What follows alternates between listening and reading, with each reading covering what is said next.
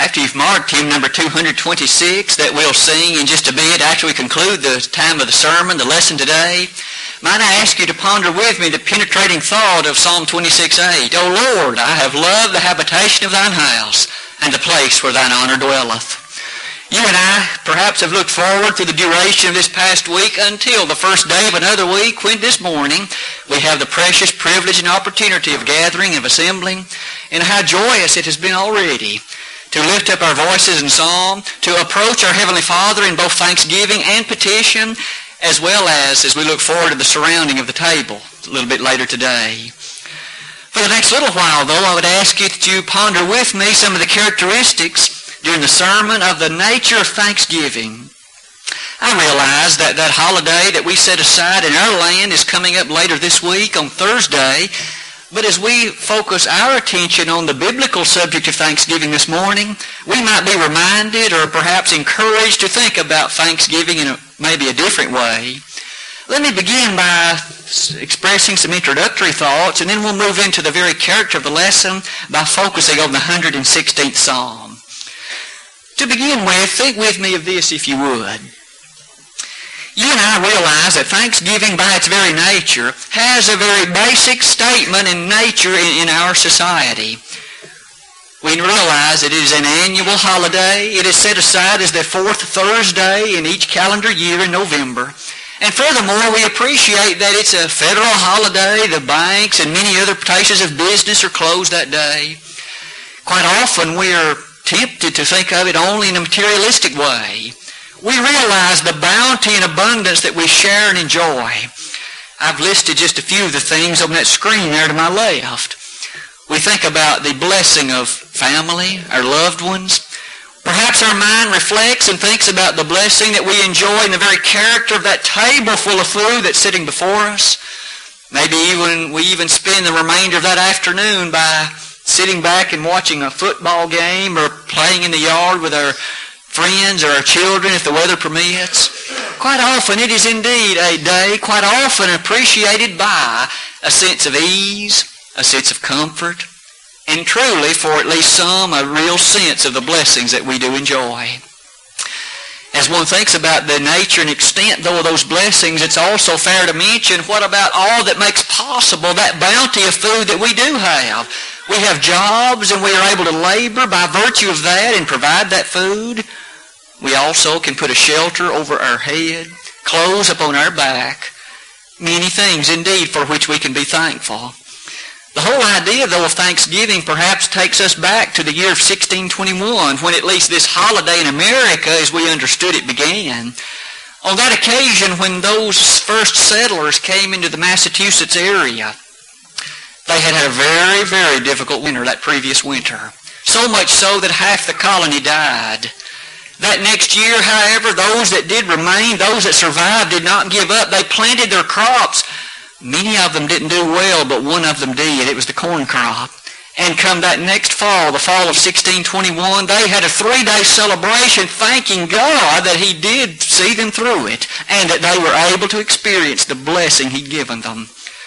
That idea has soon, over that period of time, come to be our day of Thanksgiving, our holiday.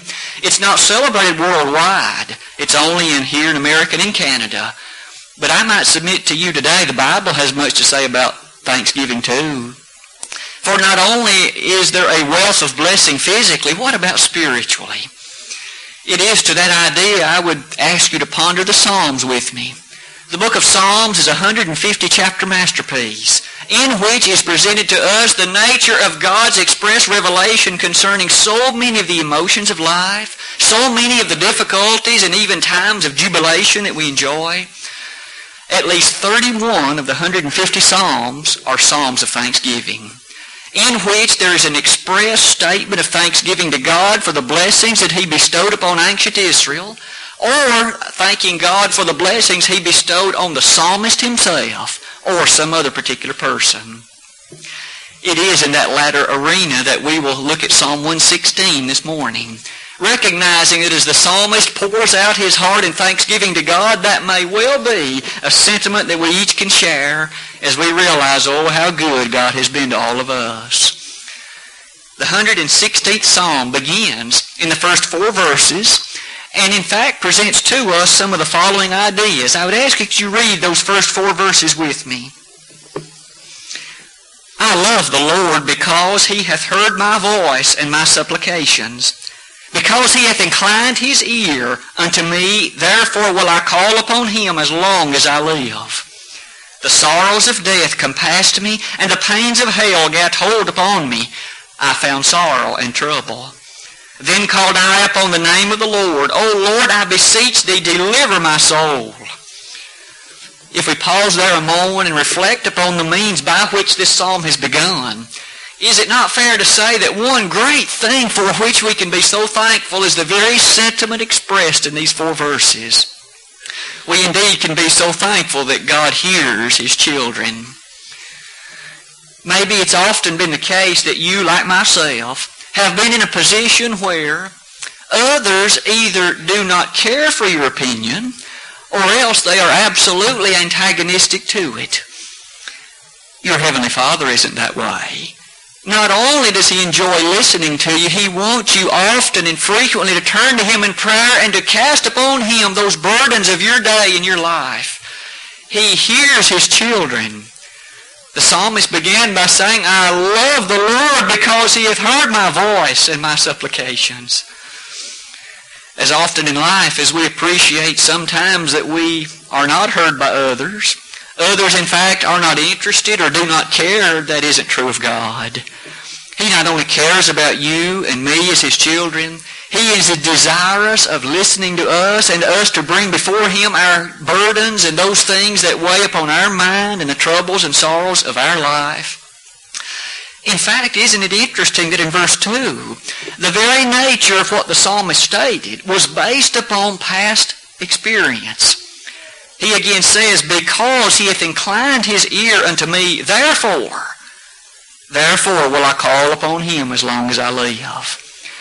Because of the blessing that you and I have enjoyed in days gone by, we have every expectation of the goodness of him toward us in days that are to come. So much so, the psalmist said, As long as I live, I'll call upon the Lord. You and I, when the heart of thanksgiving, may in fact feel the same through the number of years of your life on earth, be it 20 or 30 or 60 or 80, we each can easily see how bountiful have been toward us the blessing of God. Indeed, do we not read in James 1.17, every good gift and every perfect gift is from above, and cometh down from the Father of lights, with whom is no variableness, neither shadow of turning. The amazing fact is that everything from the very air that we breathe to that bountiful table that we may enjoy on Thursday of this week is ultimately due to the provision of God toward you and me. It's a mighty thing to recognize that God hears. He desires to hear.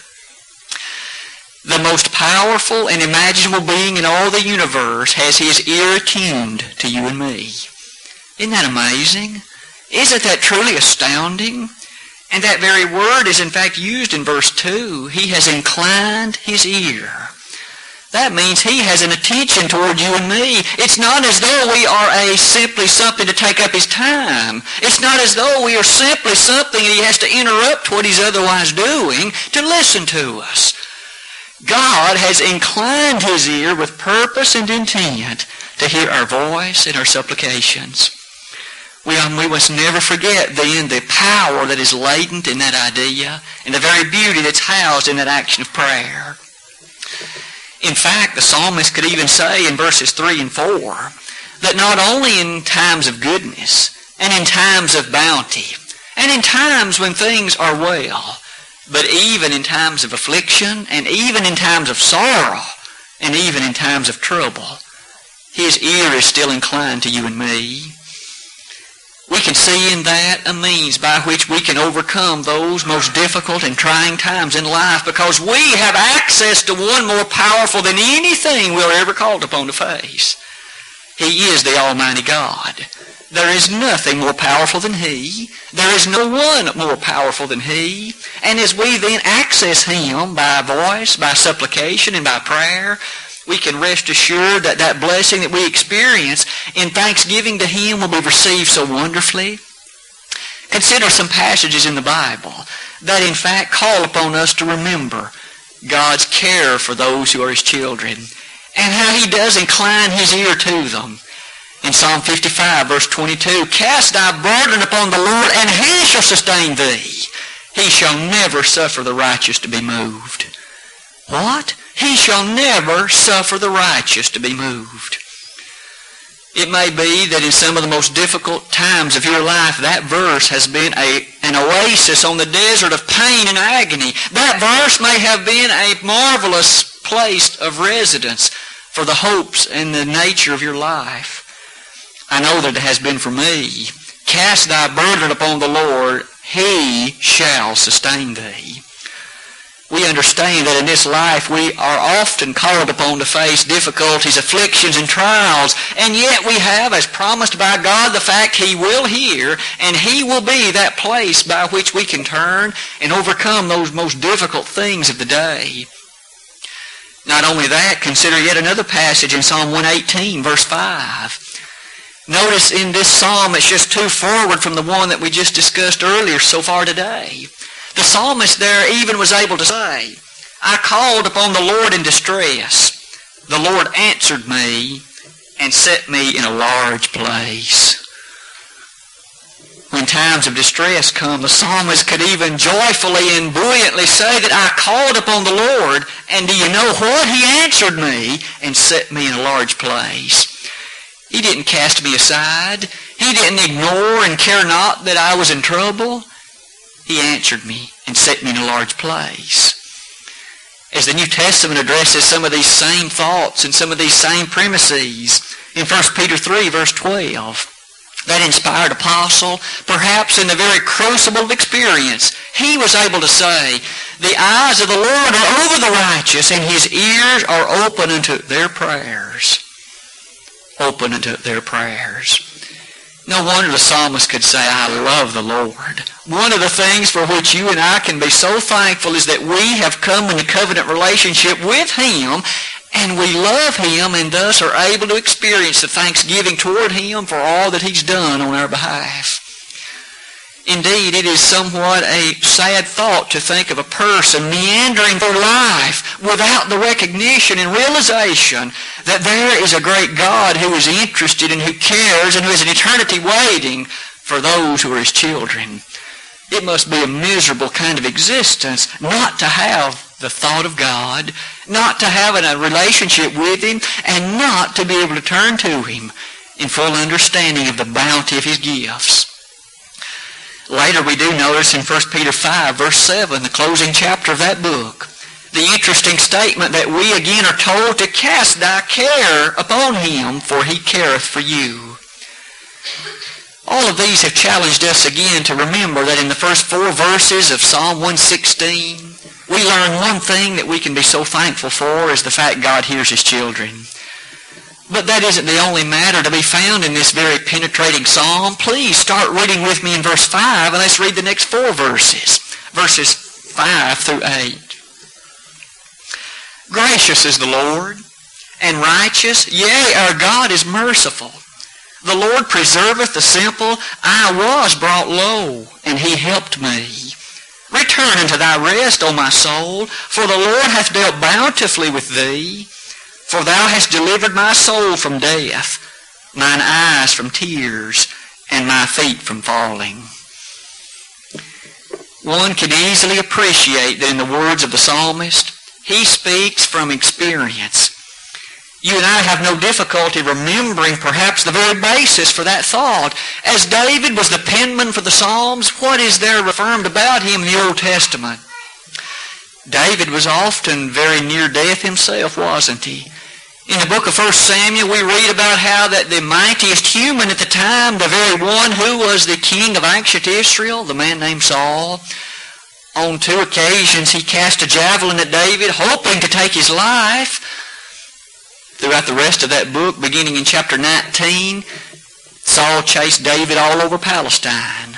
He had to hide in the caves and crevices of the hills, always fearful that Saul would be nearby and thus perhaps would take his life. David was a man on the run, a fugitive, if you will. Perhaps this very psalm calls us to recognize that David says, I was brought low. I was hidden. I was afraid. I was in trouble. I was in difficulty. But yet all the while, he said, you helped me, God. You raised me up. And isn't it interesting in verse 8, he said, you delivered my soul from death. Not only that, mine eyes from tears. And not only that, my feet from falling.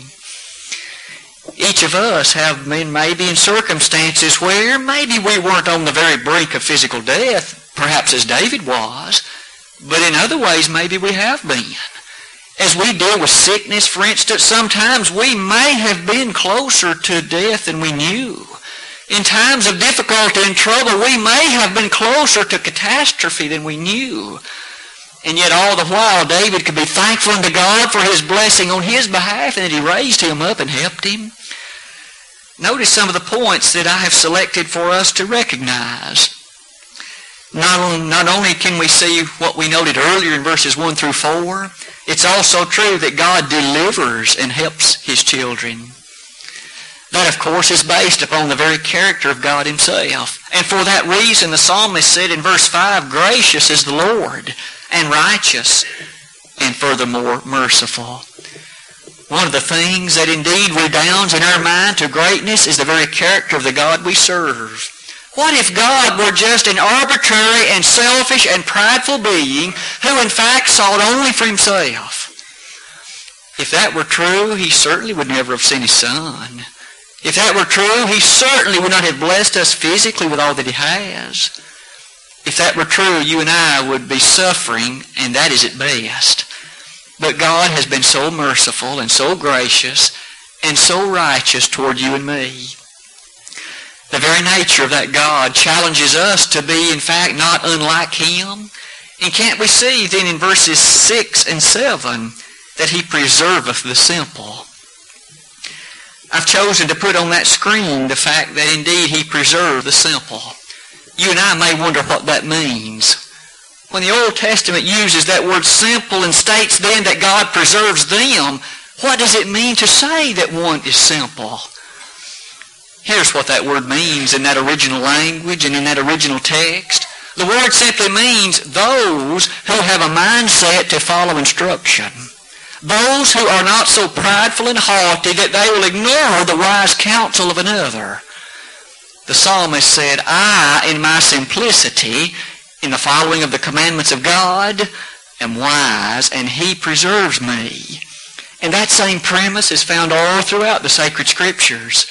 You and I must never exalt ourselves and our arrogance above that which he has proclaimed. Indeed, is it not the case that faith cometh by hearing, and hearing by the Word of God? Notice that faith doesn't come by doing what God said not to do. It doesn't come by exalting our thoughts above those revealed by God. Faith is simply the performance of that which God said for us to do. The fact then that he preserves the simple is not shocking, for he's promised to do that. To those that do his will, he's promised to safeguard them from the eternal abode that Jesus said in John 11, 25 and 6 where he noted that if you believe in me, you have everlasting life. That belief that redounds to obedience, that belief that emanates in faith, redounds into everlasting life. Notice in Psalm 116, verse 8, the acts which God has done. In that he delivered the, his soul from death, his eyes from tears, and his feet from falling. Put yourself in the place of the psalmist. What has God done for you? And what has he done for me? Oh, how long a list we could name. Some of the things I've listed in the scriptures perhaps are just a short listing of what you could say. Think back to Psalm 56, verse 11. Isn't fear and being afraid one of the most penetrating thoughts in all of life? We've all been there at some point. It is scary to be afraid. And yet the psalmist on that occasion was able to say, In God have I put my trust. I will not be afraid what man can do unto me. The nature then of the ultimate character of fear has been taken away by him because notice, perfect love casteth out fear. 1 John 4 verses 18 and following. we can then be thankful that with regard to the day of judgment, we need not fear showing up unprepared. We can live our life here in confidence of obedience to God, knowing that on that day our elder brother, none other than the Son of God, will stand there as our advocate, and we will be found righteous in the sight of God. What a great blessing. This Thursday, as we think about the bounty of a table, may we as Christians not forget that we have spiritual blessings, and we've seen two of them so far. But let us also consider yet another. For in addition to these, notice also, as we will read next in Psalm 116, begin reading with me in verse 9. Verse number 9 of the 116th Psalm. I will walk before the Lord in the land of the living. I believed, therefore have I spoken. I was greatly afflicted. I said in my haste, All men are liars. What shall I render unto the Lord for all his benefits toward me? I will take the cup of salvation and call upon the name of the Lord. I will pay my vows unto the Lord now in the presence of all his people. Precious in the sight of the Lord is the death of his saints. O Lord, truly I am thy servant. I am thy servant and the son of thine handmaid. Thou hast loosed my bonds. I will offer to thee the sacrifice of thanksgiving, and will call upon the name of the Lord. I will pay my vows unto the Lord now in the presence of all his people, in the courts of the Lord's house, in the midst of thee, O Jerusalem. Praise ye the Lord. Might we so say that that last comment that we listed is a direct introduction to this one? One of the things for which we can be so very thankful, namely that God offers salvation.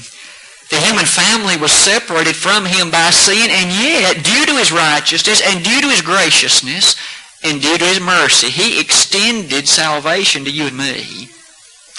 The psalmist thus here makes note of that very fact in verse 13. Again, he says, I will take the cup of salvation and call upon the name of the Lord. Salvation, as it's used in the Old Testament, means the deliverance.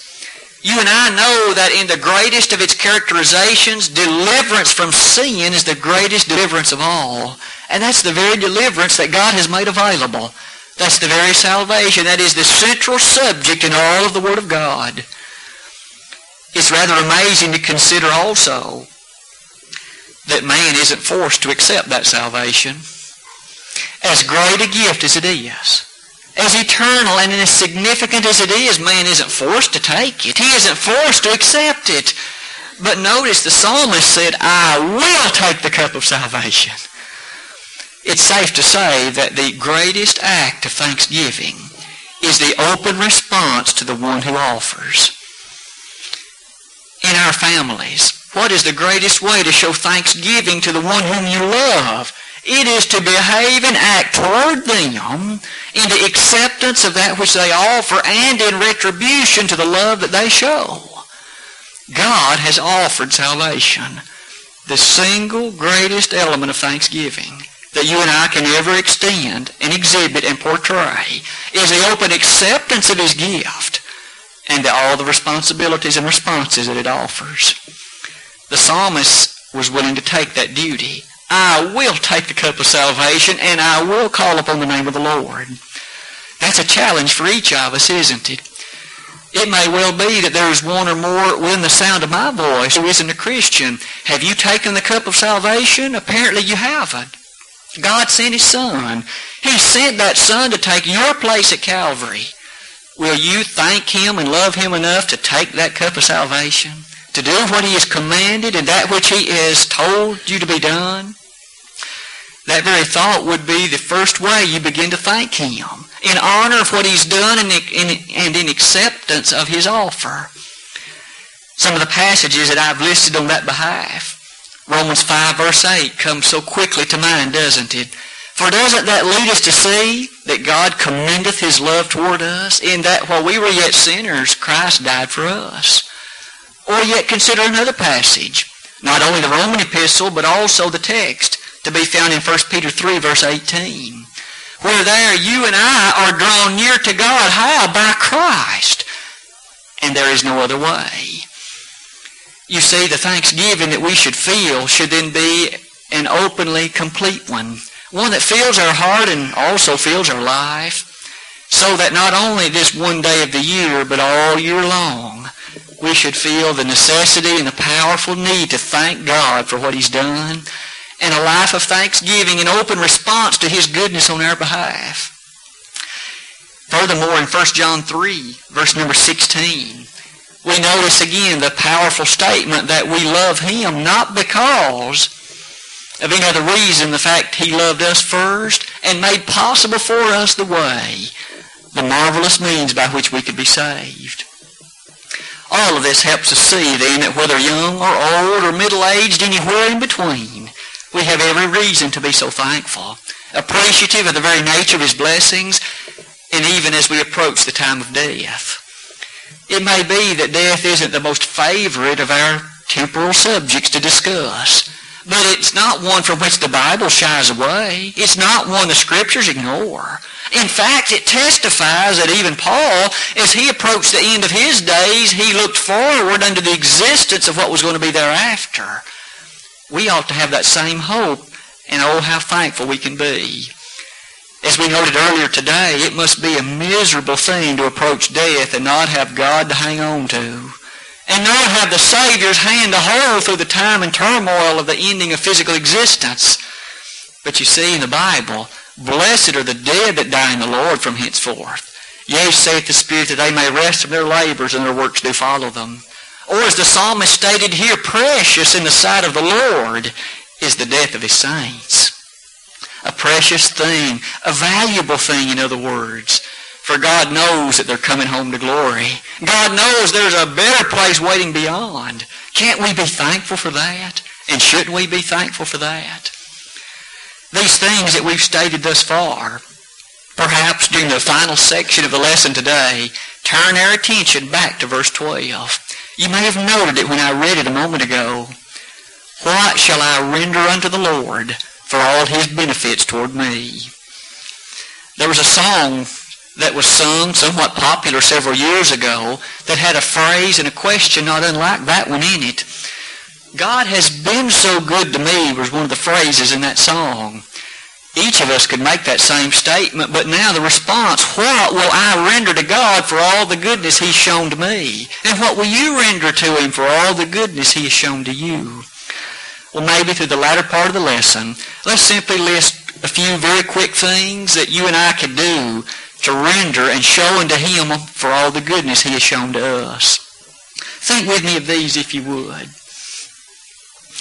Using again Psalm 116 as our thought and as our guide. Let's begin back in verse number 1. What can I do for all the benefits He's shown to me? First, love the Lord. The psalmist stated in verse 1, I love the Lord. He didn't state that as a question. He didn't state that as some kind of distant possibility. He said, I love the Lord. You and I know that as we contemplate loving Him, we understand we love one who first loved us. We love the one who is so great and mighty and who has given to us so bountiful blessing. I've listed a few passages for you to think about on that particular screen. Notice what Jesus declared in John 14. Not long before he would ultimately ascend on that very scene of the cross, being suspended there between heaven and earth, we remember he told those anxious apostles the very nature of love. He impressed upon them the importance of loving the things of God, appreciating the power, and all the things to be had, had within it.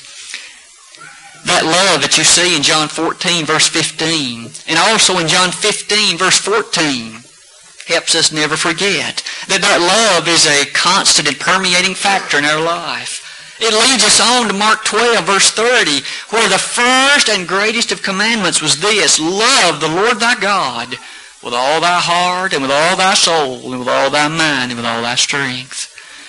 Jesus said that is the first and the greatest of all the commandments. And he said the reason why is everything else hangs on it. Everything else is, if you will, follows from it. Do you love the Lord? Do you really love the Lord? Is it such that you just can't wait until you can be in His presence? And you look forward to those times to be with brethren who in fact feel the same? You enjoy opening His Word and speaking with Him in prayer. That's an exciting and wholesome thing to you. The psalmist said he loved the Lord, and certainly in response of His greatness to us and blessing, we should love Him. May we make that not only for this Thursday, but a common part of our daily walk with Him. For if we love Him, we will do His commandments. Jesus said so. If you love me, you'll keep my commandments. But in addition to that, notice what else we can do in response to render unto God for the benefits he has shown to us. Also found in this same psalm, notice verse number 9. I will walk before the Lord in the land of the living. We noted that briefly a moment ago, did we not? Because of his goodness to us and our love to him, we will walk with him and before him each day in the land of the living. Others may not appreciate it, but that doesn't matter. Others may insult, but that is not the most important. Others may not understand, but we nonetheless, due to our love for Him and out of thanksgiving for His gift, we will walk before the Lord in the land of the living. Again, that challenges us ever to appreciate that walking before the Lord is a walk that is such an impressive one we live in a culture and in a world where to walk before the Lord is not something that is looked upon like it once was. You and I know that those who so choose to walk will stand out because they are not like the majority of culture. They are not like most of those in the world. But yet they are governed by the love of God and in His thanksgiving do they openly and actively respond. I've listed again a text for you to consider in Ephesians 2 verse 10. There, the abundant character of God's blessing is stated this way. We are His workmanship, created in Christ Jesus unto good works, that we may walk in them. Those are the works God has ordained, and you and I then are those who fulfill that mission of His good works. That's one way we show our thanks to Him. As Christians, we've been bought with a price. 1 Corinthians 6, verse 20. As Christians, our life is hid with Christ in God. 2 Corinthians chapters 4 and 6. And with all that said, we then should lovingly walk before the Lord all the days of our life while we live in the land of the living. But what's more, you'll also notice I've listed Psalm 23, verse number 1 and following. You know that text oh so well. And maybe as you and I have heard that preached about and read in various places, we have placed more emphasis perhaps on the last three verses. Think with me of the first three. The Lord is my shepherd. I shall not want. My shepherd. A shepherd leads. The sheep do not go astray if they're following the shepherd. If you and I then can openly proclaim what the psalmist did and say the Lord is my shepherd, then you and I follow his lead. That's how we show our love. We walk before the Lord in the land of the living. Perhaps one final comment, and this draws us to the central scene of verse 17, the title of the lesson today. You'll notice that I had entitled it The Sacrifice of Thanksgiving. Consider with me if you would. The very bottom of that page. The last few comments. Verse 17 again states, I will offer to thee the sacrifice of thanksgiving and will call upon the name of the Lord. The sacrifice of thanksgiving is a statement that is by itself somewhat intriguing. There was an actual sacrifice in the Old Testament that went by that name. It's described in Leviticus 7, beginning in verse 12. And as that sacrifice was offered, it was an especial observation on the part of the offerer in thanksgiving for the goodness and the blessing of God. Sounds very much like what our world typically thinks of as thanksgiving, doesn't it? The sacrifice of thanksgiving.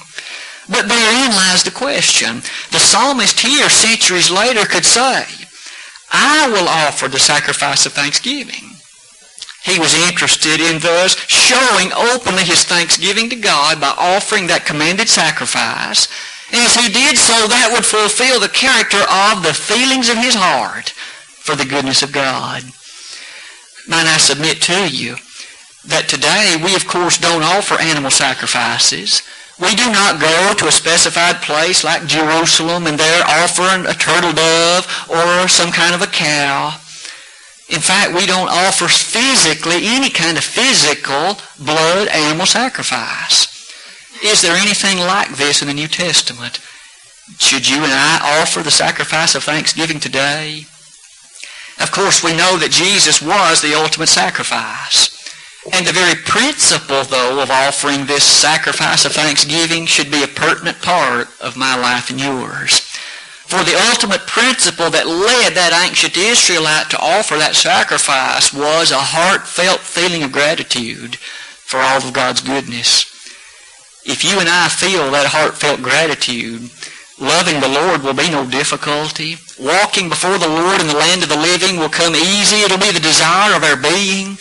And what's more, we will be anxious to offer in principle the sacrifice of thanksgiving as we do those sacrifices such as the contribution, or such as the daily walk with the Lord. All of that will in fact be an open book for others to read that testifies to our love for the Lord and to our sacrifice for His goodness. In Ephesians 5 verse 20, in fact, we are therein commanded, in everything give thanks unto God and the Father. And so as we even enjoy the blessings of this Sunday morning, we should be thankful for that. Or the blessings of Monday and on up until Thursday. You see, thanksgiving is a real part of God's Word, and it should be a part of our life. Our prayer life and our supplication to God shouldn't be just only begging Him for things and asking Him for things. How often do you and I simply pray thanking Him for something? To just say, God, I thank you for something. Be it those foods that we enjoy, the loved ones that we love and cherish so much. Let us then have that heart of thanksgiving, in which not only at this time of year, but yea, year-round, we understand our dependence upon God and the recognition of all He's done for us. Perhaps as we summarize the lesson today, we could in fairness say that the following things are abundantly true. I've listed some of the concluding thoughts, as we think about the physical blessings of thanksgiving, the way we typically think of it, may I urge you and myself alike to at least devote some thought to the spiritual gifts we have and to how thankful we should be for them. So much so that there are many reasons, such as the fact that God hears His children and that He delivers His children. And in those blessings, we also can appreciate that in our response as we love Him and walk before Him in the land of the living, and also that we offer in principle that sacrifice of thanksgiving, it'll help us to live humbly and it'll help us to live rightly before God. Today, as we've noted earlier, if you aren't a child of God, these blessings you do not enjoy. For after all, He hasn't withheld for you those eternal blessings because to this point you've rejected Him.